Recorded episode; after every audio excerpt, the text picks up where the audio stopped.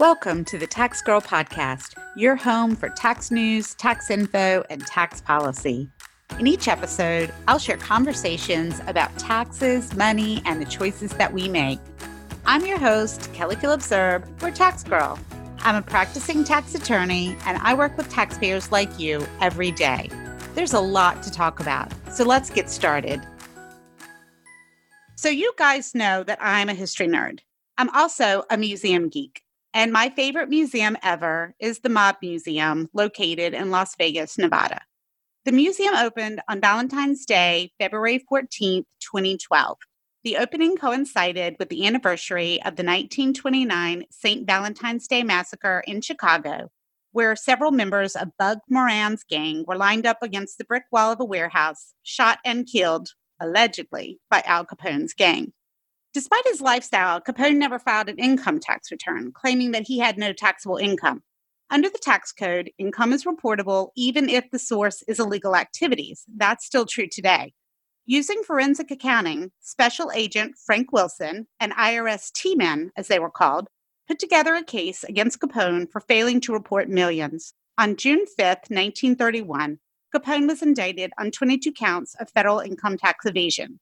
Also charged were a number of other mobsters, including Capone's brother, Ralph Bottles Capone, Jake Greasy Thumb Guzik, and Frank Nitti. Capone was found guilty and sentenced to prison for a then unheard of 11 years.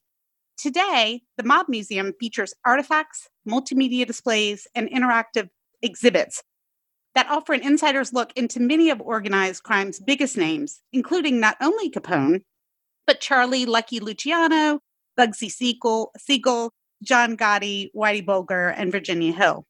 In addition to organized crime, the museum also highlights the early days of the Internal Revenue Service criminal investigation. Tax played an important role in the cases the feds were building against Capone and others. You can't find a lot of museums that have that kind of focus, which is one of the reasons that I find it so fascinating. I've wondered about the history of the museum, what inspired it, and I thought that you guys might too. So today's guest is going to help us sort all of this out. Today's guest is Jeff Schumacher, who is the Vice President of Exhibits and Programs at the museum. Jeff is responsible for exhibits, artifacts, and public programs. He earned his bachelor's degree in journalism from the University of Nevada and his master's degree in history from Arizona State University. He's also a journalist with a 25 year journalism career at the Las Vegas Sun, where he was a reporter, editorial writer, and city editor. He was also the editor of Las Vegas City Life and founded the Las Vegas Mercury. He served as director of community publications for the Las Vegas Review Journal for 10 years and wrote a weekly public affairs column for the Review Journal. He's the author of two books Sun, Sin, and Suburbia A History of Modern Las Vegas, and Howard Hughes' Power, Paranoia, and Palace Intrigue. Jeff, thank you so much for being here. Thank you very much for having me. So, obviously with your background, you're you're a Vegas guy, but tell us a little bit about how the museum got started and why it's in Vegas and not say DC or Chicago. That's a good question because the reason it's in Las Vegas is because of the building in which we're located. That would be the primary reason. Okay. This was the original federal courthouse and post office for Las Vegas and uh, it's a historic building in downtown Las Vegas. It was opened in 1933, which by Las Vegas standards is very old. Mm-hmm. In other parts of the country, you know, you can have buildings as you know from the 17th century, but in Las Vegas, 1933 is pretty early. Right. This was the main federal courthouse and post office up until the latter part of the 1900s at which point the federal government decided that it didn't need this building anymore. Las Vegas had grown like a weed and they had built new buildings for federal courts. And so feds wanted to get rid of the building. Right. At the same time, the city of Las Vegas, under the leadership of Mayor Oscar Goodman, uh, was interested in redeveloping and, and improving the downtown area of Las Vegas. Like many cities, they're doing, you know, trying to spruce up their downtown. Mm-hmm. And they saw the opportunity to acquire this building from the Fed. So the Fed said, we will give it to you for $1, which is a great deal.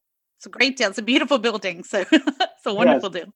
But there were two conditions attached to that. The first condition was that you, it had to be historically preserved. In other words, you couldn't just rip out all the walls and, and turn it into, you know, something else. Right. It needed to be historically preserved. And the second thing is it needed to be used for some kind of a cultural use. So it couldn't become like a call center for Amazon or something. It, it had to be a museum or a, a performing arts center or something like that. Right. So Mayor Goodman had the idea that this ought to be a museum and that it ought to be a museum focused on the history of organized crime. Mm-hmm. Uh, why would Oscar Goodman think about that? Well, in his life before he was the mayor of Las Vegas, he was a defense attorney for the mob, one of the most famous in the country. Right. And his, his whole career was resolved, revolved around defending mobsters. So he saw the history of organized crime as a, as a very interesting part of American history. and a shadow history of the country. And so, uh, at, at first there were some skeptics, but eventually, uh, the idea carried the day and funding was secured from the federal government, from the state, from the local municipality. And uh, they put together about $42 million to completely renovate the building, to build the and design and build the exhibits, and to uh, and all the technology that went with it. So, like you, as you noted, on February 14th, 2012, the building, the museum opened, and uh, we've been we've until the pandemic, we were we were growing like crazy uh, for you know six straight years, eight straight years. Right. Do you think that some of the skepticism initially had to do with the fact that Goodman was a defense attorney? Do you think people thought that it might somehow glamorize yes organized crime? I mean, was that the concern? Absolutely, and and uh, uh, that was the concern. That two, there were two concerns locally. One was uh, came from the Italian American community, which said, "A, we don't want you to stereotype Italian Americans in this right in this in this museum." And second of all, that uh, they didn't want to glorify organized crime in any way. It wasn't just Italian Americans; many people in the town were concerned about this. Right. So, very cleverly, uh, Goodman put together a committee uh, that originally that became our board that consisted of not only himself, but many people from the law enforcement community. And, and so what you saw was a commitment to making this a balanced story. And one of our early marketing campaigns was, you know, both sides of the story, two sides of the story. So, you know, we really are committed to, we'll tell you the history of organized crime, but we're also going to tell you uh, how law enforcement at all the levels has responded to organized crime over that history. And I think that's what's so fascinating, especially on my end, is that, you know, oftentimes you only see one side or the other. And and you get to see like one of the things that's sort of fascinating generally, at least to me, about some of these organized criminals is that they did lead these lives that were really interesting. Cause like Capone, for example, like within reason, people thought that he was a good guy. He liked to present himself as I'm a good guy, but he was a good guy who did bad things, is you know what law enforcement would say. So I do think it's really fascinating um, that you do show the the glamorous bits, but also the the not so great bits. Well, and, and just to, to uh, hammer that point home, I mean, from our perspective, we find the the law enforcement piece of it equally interesting. I mean, they're just like you have you know, crime dramas that dominate television and the movies where it's usually from the perspective of the detective or the police officer or whomever, you know, on the right side of the law. And there's a reason for that because it's interesting, you know. Um, mm-hmm. it, we get a double, you know, we, we offer the guests the double whammy, right? We've got the interesting part about the mob and then we have the interesting part about the law. Right. So how did you go about getting the the, the pieces for the museum then? Because I knew you did have cooperation from law enforcement and then also some private donations. I know that um, Marty Dolan also donated some things. So how did you go about soliciting pieces that would be in the museum and, and how did you decide what had value? Right. So, you know, uh, putting together the artifacts that we have on display today, you know, this started before the museum opened and one of the first artifacts that we acquired was the, the bricks from the wall that w- where the St. Valentine's Day massacre occurred. You had mentioned that. Mm-hmm. And uh, that's one of the premier artifacts in our museum is we have more than 300 bricks from that wall against which the Bugs Moran's men were lined up. And these were the actual bricks. The Building was torn down in 1967 and those bricks were retrieved and marked, you know, they were numbered and lettered so that they could be put back together in the same order. And so we ended up acquiring those a couple of years before the museum opened. That was a real coup. From there, we started working on mob families, collectors, other museums, and then, as you mentioned, law enforcement agencies and law enforcement retired officers and things like that. And we were able to find lots of interesting objects to help us tell the stories in the museum. We're still, that's still a work in progress. Every single day, we're thinking about, you know, what we could add to our collection, what could be made, how we can tell these stories better because a lot of collectors, you know, they want to hold on to things. Sure. And a lot of families want to hold on to things. And so over time, we're actually going to see the collection at the museum grow and improve. But, you know, we've been in this a little over eight years now. And, um, you know, that's in museum time, that's a short amount of time. Sure. Do you have anything like on your wish list that you're allowed to talk about? Like something that you, that you would consider like, uh, you know, obviously maybe not as big as a brick wall, but uh, that's something that you'd really like to see come to the museum. Well, yeah. In terms of like a, a particular item I know is sitting on someone's shelf somewhere, no. But what I can tell you is there are certain people from the history that we tell. Like you mentioned, Lucky Luciano. Lucky Luciano is someone who, for whom it is very difficult to get artifacts, or at least it has been for us. Anything connected to Lucky Luciano is, is we have not been able to get. Why and, is that? Uh, we would. I don't know if there's not much of a family history there, uh, you know, descendants right to tap into, or if he destroyed a lot of stuff that he had, or uh, what. But you know, it's just not a lot of things circulating. Mm-hmm. So we would love to have more connected to him. On another note, you know, Al Capone, we're always in search of items related to Al Capone, and we have a couple of very cool items connected to him, but there's so much. One of the problems with Capone is either the items are too expensive, mm-hmm. you know, people collectors have them and they they the value that they place on them is incredibly high. Of course. Or they're fakes, and we get calls all the time. Oh, this was you know Al Capone's watch, but th- this was Al Capone's pinky ring, something like that. Right. And many, many, many times we are not able to authenticate these items. And I think there's a lot. How long does it normally take to authenticate something? Does that is that a process? Like if I if I called you tomorrow and said, you know, I have Al Capone's bottle collection from one of his bootleg bars, like how do you figure out if I'm telling you the truth and how long does that take generally? Sometimes it can be very easy to authenticate something because we can look into certain types of items have records that we can trace, like guns, for mm-hmm. example. Mm-hmm other things can be traced back because there's a there's a name or an inscription on like we talk about a bottle if there was a bottle that said the ship which was one of the uh, gambling clubs that that Al Capone had in Chicago and we could ver- you know verify that that bottle came from that era and from that place uh, then we can do that rather quickly unfortunately there's a lot of situations where someone will say well I have this was uh, Al Capone's tie. But there's really no way to authenticate that. We try, you know, you might see if there was a, a picture of Capone wearing the tie, or there might be some family history that is connected to the tie that we can validate. Mm-hmm. But many times, even if something is legit, we can't take it because we can't verify it. And it's right. sometimes just very hard when you're dealing with people's, you know, personal effects, people's family heirlooms, that in particular is a difficult uh, area to to validate things. Uh, sure. But we have, like a lot of things in the museum, aren't tied to an individual; they're just tied to an era. So, for example, the Prohibition era, we have been able to, you know, find medicinal alcohol bottles, and we've been able to find prescription, you know, doctors' prescriptions for alcohol and different things like that that are clearly from the era. Awesome.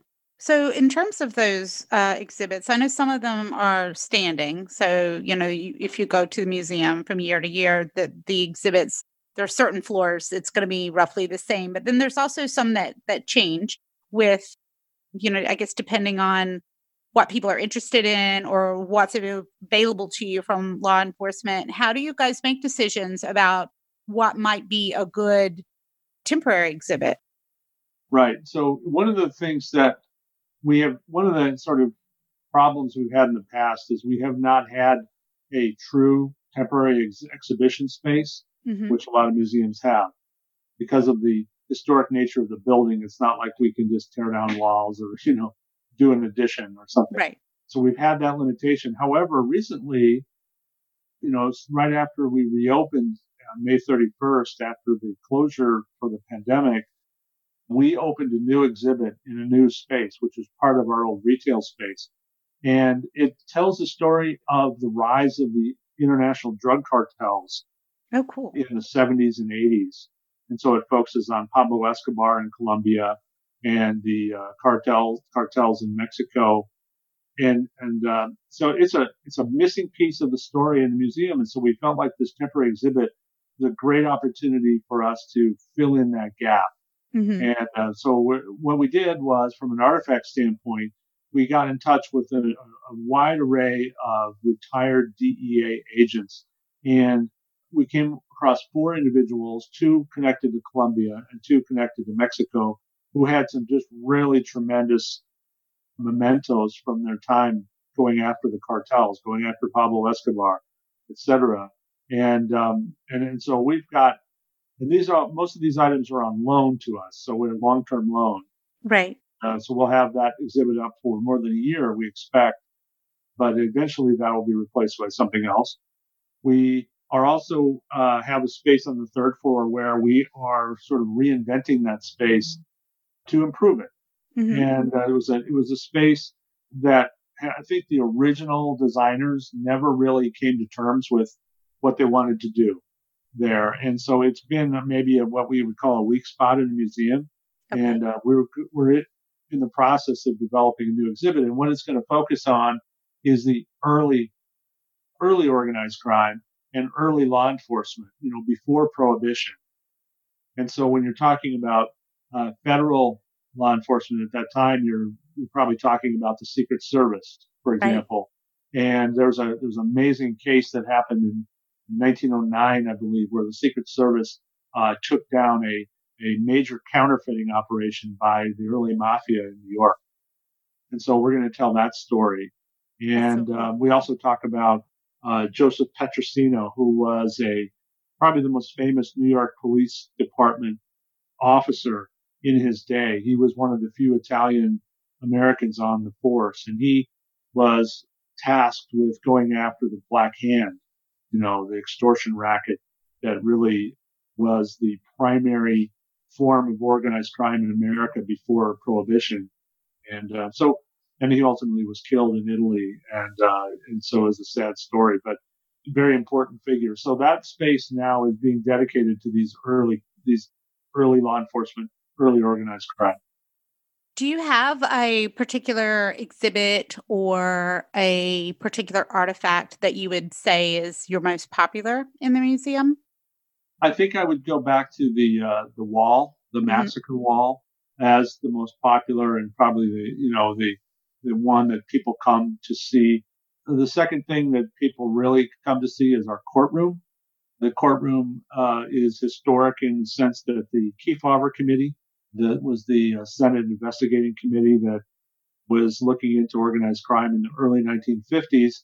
That committee traveled around the country and held hearings in, uh, in a number of cities. And one of those hearings was in Las Vegas, and it happened in our building on November 15th, 1950. And so what we've done is we've restored that courtroom to its original grandeur.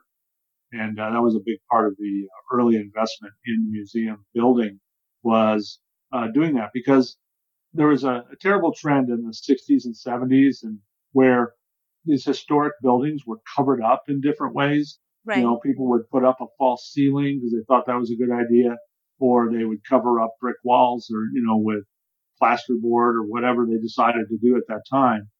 And that courtroom had been divided into two uh, spaces. it's just such a beautiful space, and yet they decided now well, we have better use for this. We're just going to put up some put up some walls, and uh, we're going to make some offices in here. So all of that was torn out, and uh, the build and that space is restored, and it's just a it's just a wonderful space to be in. And you know, we do all kinds of things in that room now, that courtroom. We we have our public programs in there, speakers and uh, panel discussions. We also have weddings. We have a lot of weddings in there. We have uh, senior proms. We have parties, you know, company parties. It's really a, a fascinating place to do something like that in. It's a beautiful room. So I'm so now I'm thinking in the back of my head, I'm, my poor girls. I'm thinking about having them be married there. there you go. So it's, it's a great it's a great space. So another one of uh, I think one of the things that kind of sets the museum apart from what you would consider a traditional museum, but it's very uh, Vegas, is the underground. And the first time that my husband and I went, I assumed that it was just going to be kind of like a theme bar. And I know that probably sounds insulting, but I that was my expectation. And I was actually blown away at how much our server knew in terms of history is so how how what kind of training do you guys give your staff overall are these folks who come in because they love history do you have like training or are they you know are they are museum geeks like me like how do they know what they know because again we asked a couple of questions about uh, some of the drinks and the history and i was blown away that my server who you know, was almost half my age, probably knew more than I did. It was it was very impressive. Well, first of all, I'm very glad to hear that your server uh, was able to do that. We do work on that, and we do want them to be knowledgeable about the Prohibition era and about speakeasy culture. And so there is a lot of materials that we make available to them, and we do, you know, we do some training. So that is intended. Good. Maybe not every and you might get a varying level of, of knowledge depending on the individual, but some of them are really well versed in it. Now that I was going to mention that the underground is a, is more, a more recent addition to the museum. Uh, for those who maybe attended the museum some years ago, this is in our basement. And originally it was where our offices were. That's where my first office was, where everybody's first office was here. And you would just only go to the basement really to go to the restroom down there. Oh, wow. But then we saw the opportunity that we needed to grow. And as I mentioned, we can't put additions on the building. So we said, well, let's use our basement for something productive. And uh, the, the notion of creating a, a speakeasy, you know, a prohibition era speakeasy exhibit that has a working bar in it started that came first. And then we, you know, now we have a distillery exhibit that has a mm-hmm. working still. We do, we make, produce moonshine in the basement of the museum. And you know, this is a, a hugely popular part of uh, the museum experience today. It helps us to tell that story of the Prohibition era and the mob and how it was involved with not only making moonshine, making alcohol, but then distributing and selling it, and also operating speakeasies. So it's a perfect fit. Right. And for folks who haven't been, again, you don't just get your drink brought in any any old glass. Like there there's a presentation. There are some where the the liquor may not be obvious where it is at first. It's um it's really I it's really well done. And I also one of the things I found really fascinating about the layout of the museum is, is it is small compared to a lot of you know what we think of museums when we think like DC. But the the way that so many things are tucked away and eh, especially like in the underground where there are you know there's costumes and there's information about entertainers like there's something everywhere you look and I found that also to be really impressive because when we went um, the second time, we took the kids to the museum and there was something to look at everywhere. And I think that is a really um, good part of education because when you go as a family, you know, you want everybody to find something that they relate to. And I always uh, thank you for that. I, I I always enjoy hearing from people who say, I had to come back a second time because I could not absorb everything the first time. Oh, absolutely. And that happens a lot. You know, people will come and they might spend two to three hours in our building and then want to come back again because they didn't they didn't have a chance to, to do everything and see everything. Yeah, when we came back the second time, the kids did the crime lab, and then my husband and my oldest, because my other two were not old enough, they did the um, the police uh, simulation, which was really fascinating. It was um, actually timing wise when we went. It was when a lot of the police violence demonstrations were going on initially, and my we all had very definite opinions about what we thought about that. But my mm-hmm. my daughter in particular was struck by while while there by the split second decision making. Um, yes. We learned that she would not make a good police officer, and that uh, and that's. Um, but I do think it's really interesting because I do think it get, again it gives people a different perspective on uh, both both organized crime and police work. I think it's it's important for not only museums like yours, but podcasts and and columns to present lots of information so that people can decide you know what they think about something rather than be spoon fed so i thought that was really fascinating. Yes thank you. And those are more you know the crime lab and the in the firearms training simulator use of force exhibit are are newer additions as well. They came online at the same time as the speakeasy and the distillery. And so these are these are new reasons to come to the museum. So what's next in the museum like I, I know you mentioned that you, obviously you're you're always thinking about uh, how things can change and it is it's weird to think that we keep mentioning all of these changes and it's only been eight years but what kind of is next or or what do you hope is next? A couple of things that we are that we have on that we're thinking about i'll say is is expanding our presence outside the building. So creating a, a, an environment outside the building that when it's not you know this time of year when it's not 110 out where people can can congregate and can learn and enjoy themselves. So like an extension of the speakeasy outside for example. Mm-hmm. the speakeasy can get very full at times and it'd be nice to have that option for people to go outside and, and have another connected venue where they could spend some time. So that's one thing we're thinking about. Another is really, like I mentioned on the third floor, is is telling this story just a little bit more cohesively and simplifying in some ways. You know, we've been talking about how much material there is in the museum. One of the rare complaints that we get sometimes, people will say there's too much. oh, wow. Know, okay. And it's too much, you know, mm-hmm. and so I, we take that to heart because I do think of myself as a a writer, you know, I can I can be a little wordy at times, and and uh, you know, people want to be able to absorb information in a lot of different ways, right? So it's not just text panels on the wall; it can be videos, it can be interactive experiences, and you know, different things. So sure. we're looking at ways to you know bring the museum into the next phase of technology, really, and thinking about how we can attract younger people who really love that particip- participatory experience. Right. So, in terms of you mentioned like expanding outside, and you literally meant outside. I actually, where I thought you were go- you were going with that was to expand beyond Vegas. Are there any plans at any point to either do a more virtual experience or to maybe have other spots, or is are you guys pretty much committed to just making taking the space that you have right now and, and making the best that that you can make there.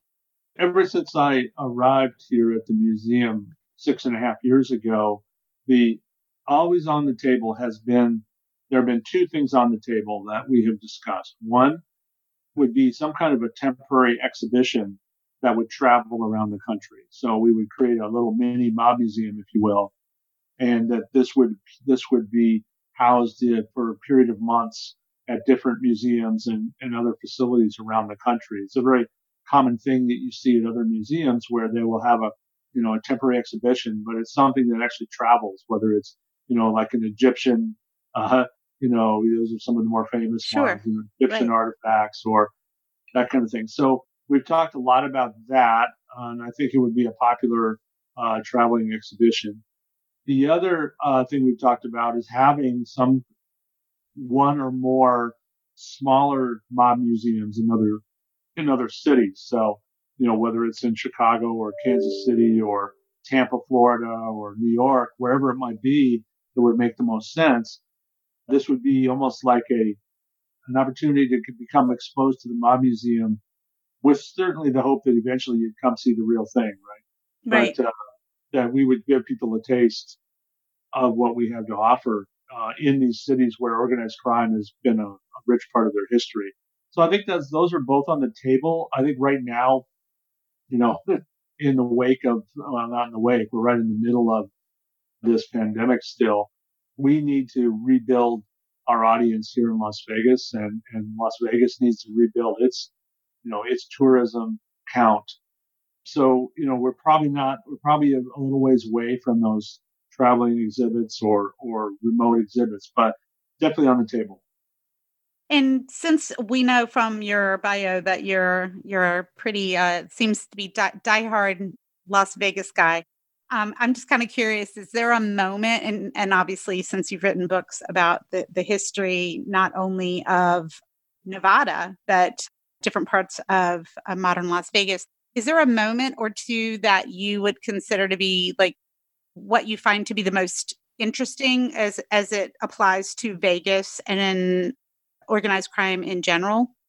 Like, is there like a particular like decade or a particular yeah. person that you find most intriguing?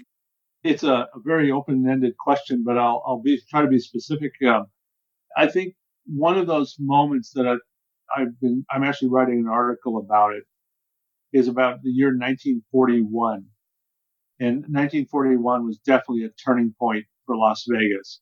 And three or four different things happened all at once that really were the, the turning point to create the modern Las Vegas we know today. And that was, uh, one of them was the arrival of an, an army air base here. And, you know, that just brought thousands and thousands of people to this valley mm-hmm. in, in, preparation for World War II. Another was uh, a magnesium plant that was again a, a government funded war related development that again brought tens of thousands of people here. And the third thing was the first hotel opened on the Las Vegas Strip. That was the El Rancho Vegas. And it was not a mob place at first, but it opened the notion that the Las, that, that what later became known as the Las Vegas Strip was an actual way to grow the, the city's tourism. Mm-hmm. And uh, before that, all the casinos were down on Fremont Street and they were small and kind of congested together. There were no swimming pools. There were no horse stables, you know, any of the things that became really popular at these sprawling resorts on the strip. None of that was available right. until 1941. And the fourth thing that happened that year was the arrival of a number of uh, gangsters and other and, and racketeers from Southern California to Las Vegas to you know, kind of go legit in their mind. They wanted to come here and run casinos. They had been driven out of Southern California by a reform mayor, Fletcher Bowron, who came in and, and he, he and his new police chief started cracking down on illegal gambling there. And so a lot of those guys came here and they ended up building, you know, like the El Cortez Hotel downtown Las Vegas and a number of other hotels that uh, later came came into being here were the products of that initial immigration of these illegal gamblers. So that was a real turning point for Las Vegas and for the mob too. Uh, another was certainly in the 50s when Las Vegas became the Las Vegas of, of legend, right? right. With the neon yeah. signs and, and the mob running all the different small, you know, intimate casinos and the entertainment that followed, you know, with Frank Sinatra and everybody else. So the 50s is a never ending font of great stories. Speaking of stories, since many of us are still uh, kind of confined to our, our small geographic areas because of stay at home orders, if for folks who can't yet get to Vegas, do you have any movie recommendations? I know that there are some references on the website, but do you have any movie recommendations for like a good organized crime story that or a good Vegas story that you think like folks ought to see? You have to start when you're talking about the mob in Las Vegas on screen. You have to start with the movie Casino. I love that movie. Which, by the way, this year is celebrating its uh, 30th, no, 25th anniversary. Sorry, 25th anniversary. Wow. In wow. November, uh, came out in 1995. That movie is really that rare case where a fic, you know, a fictional movie tried very hard to adhere to the facts of what what transpired here, and even the most, you know, skeptical historians will will acknowledge that Casino is comes pretty darn close to telling the accurate story of the mob and law enforcement in Las Vegas in the 70s and early 80s. And the acting is fantastic. Well, the acting is is fantastic. The sets, you know, all of the all the scenes are, are great.